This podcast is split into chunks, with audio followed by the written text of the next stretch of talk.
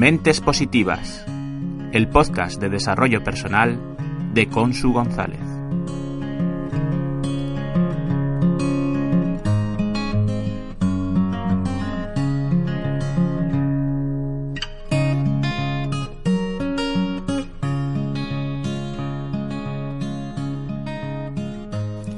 Hola mentes positivas. Voy a recordar un refrán. Más vale lo malo conocido que lo bueno por conocer.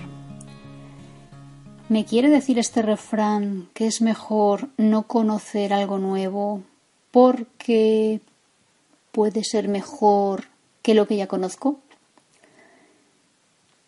Es bastante profundo y dañino porque me ancla al pasado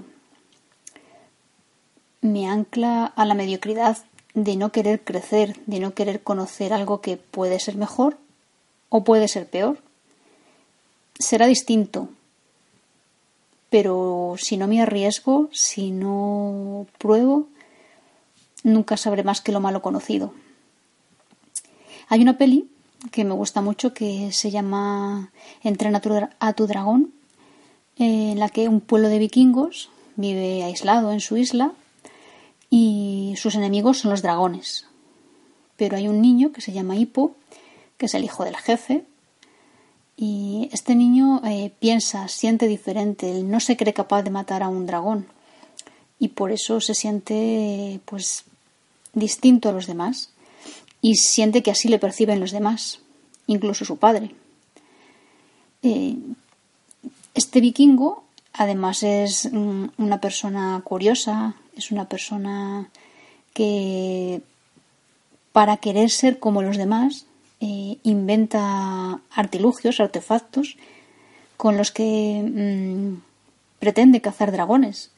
Eh, de hecho, probando uno de ellos, consigue cazar uno, pero no lo mata y no es capaz de matarlo porque se siente igual que él, asustado, un ser indefenso y como buen vikingo, es tenaz, es valiente, y a través de la película y de sus enseñanzas consigue hacer ver a su pueblo que los dragones no son sus enemigos, que son seres simplemente.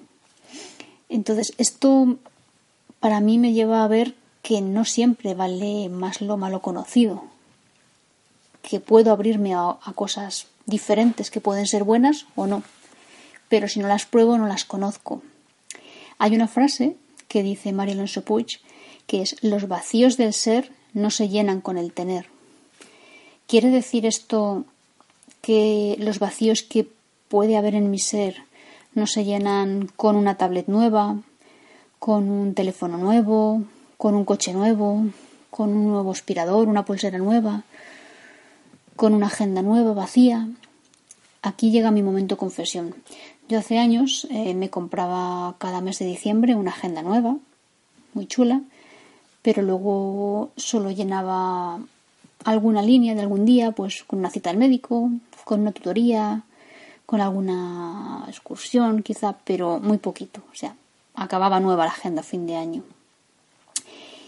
Y yo pienso que los vacíos del ser se llenan con agendas llenas de quedadas con amigos, de excursiones, de visitar exposiciones, de ir al teatro, de hacer cursos, de experiencias en general, que nos llenan de felicidad. Pienso que la felicidad y el bienestar no son exactamente lo mismo. El bienestar es estar a gusto en un sitio, en una situación, pero la felicidad es llenarla con todas estas cosas. Estar a gusto en un sitio con un amigo, viendo una película,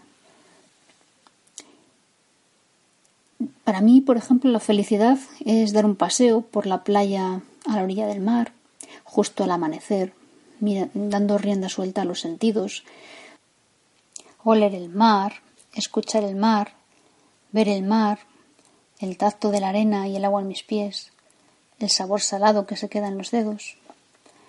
Luego está el extremo contrario. Algún día te levantas, te despiertas de pronto sin alegría, y empiezan a surgir pensamientos en modo noticias que pasan por tu cabeza del tipo de tengo que llegar a tiempo al trabajo, la reunión de hoy es a las 11 y tengo que preparar mil papeles, hoy hay que descargar a tiempo todos los camiones, hoy me pasan la hipoteca ¡Ey! Creo que el coche hace un ruido extraño. Bueno, no tengo patatas en la despensa. Y así te levantas, ya, toda nerviosa, acelerado, intranquilo. Así es difícil mantener la sonrisa. Yo sé que ya la mayoría de vosotros todos los días os levantáis, eh, os levantáis felices, respirando hondo, estirando el cuerpo y pensando cosas como hoy me como el mundo. Pero quizá algún día te dices es que la vida es así, es que yo soy así. Pero esta frase no es cierta. Tú no eres así. Tú te comportas así. Y los comportamientos se pueden cambiar. ¿Cómo? Queriendo hacerlo. Es único y sencillo a la vez. Si piensas, si sientes y si actúas como de verdad eres, serás así.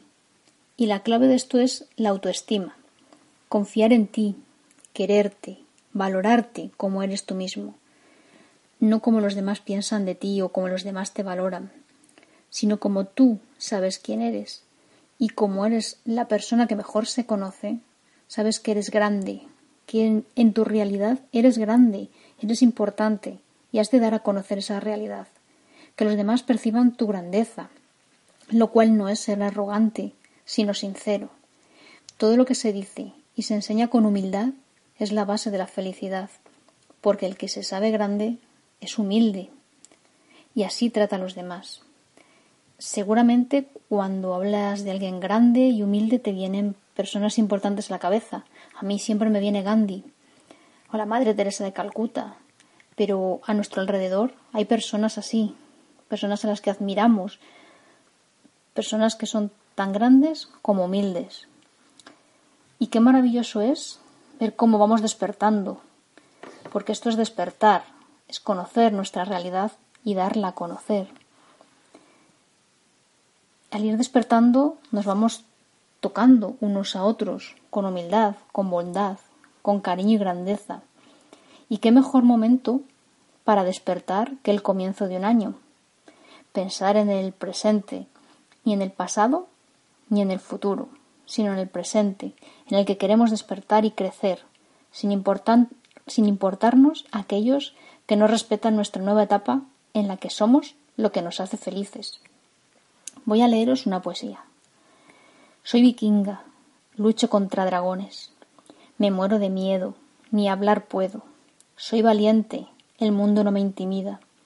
La ira me invade, hoy me siento fuego. Soy humilde y complicada. Mis sentimientos llenan los días y las noches. Mi ser se llena con cada experiencia, con cada emoción, con cada acción. Piensa que no vale más lo malo conocido que lo que puedes conocer y todo lo que te puedes perder. Se inviven, vive y no sobrevivas. Quiérete y respétate. Espero que mi poesía os inspire. Os doy las gracias por estar ahí, por escucharme y ser mentes positivas. Suscribiros a mi canal si aún no lo habéis hecho. Dejarme cualquier comentario que se os ocurra y si os ha gustado, tocar el corazón. Os deseo un feliz año nuevo y que todos vuestros deseos se fundan en uno solo, en ser mejores.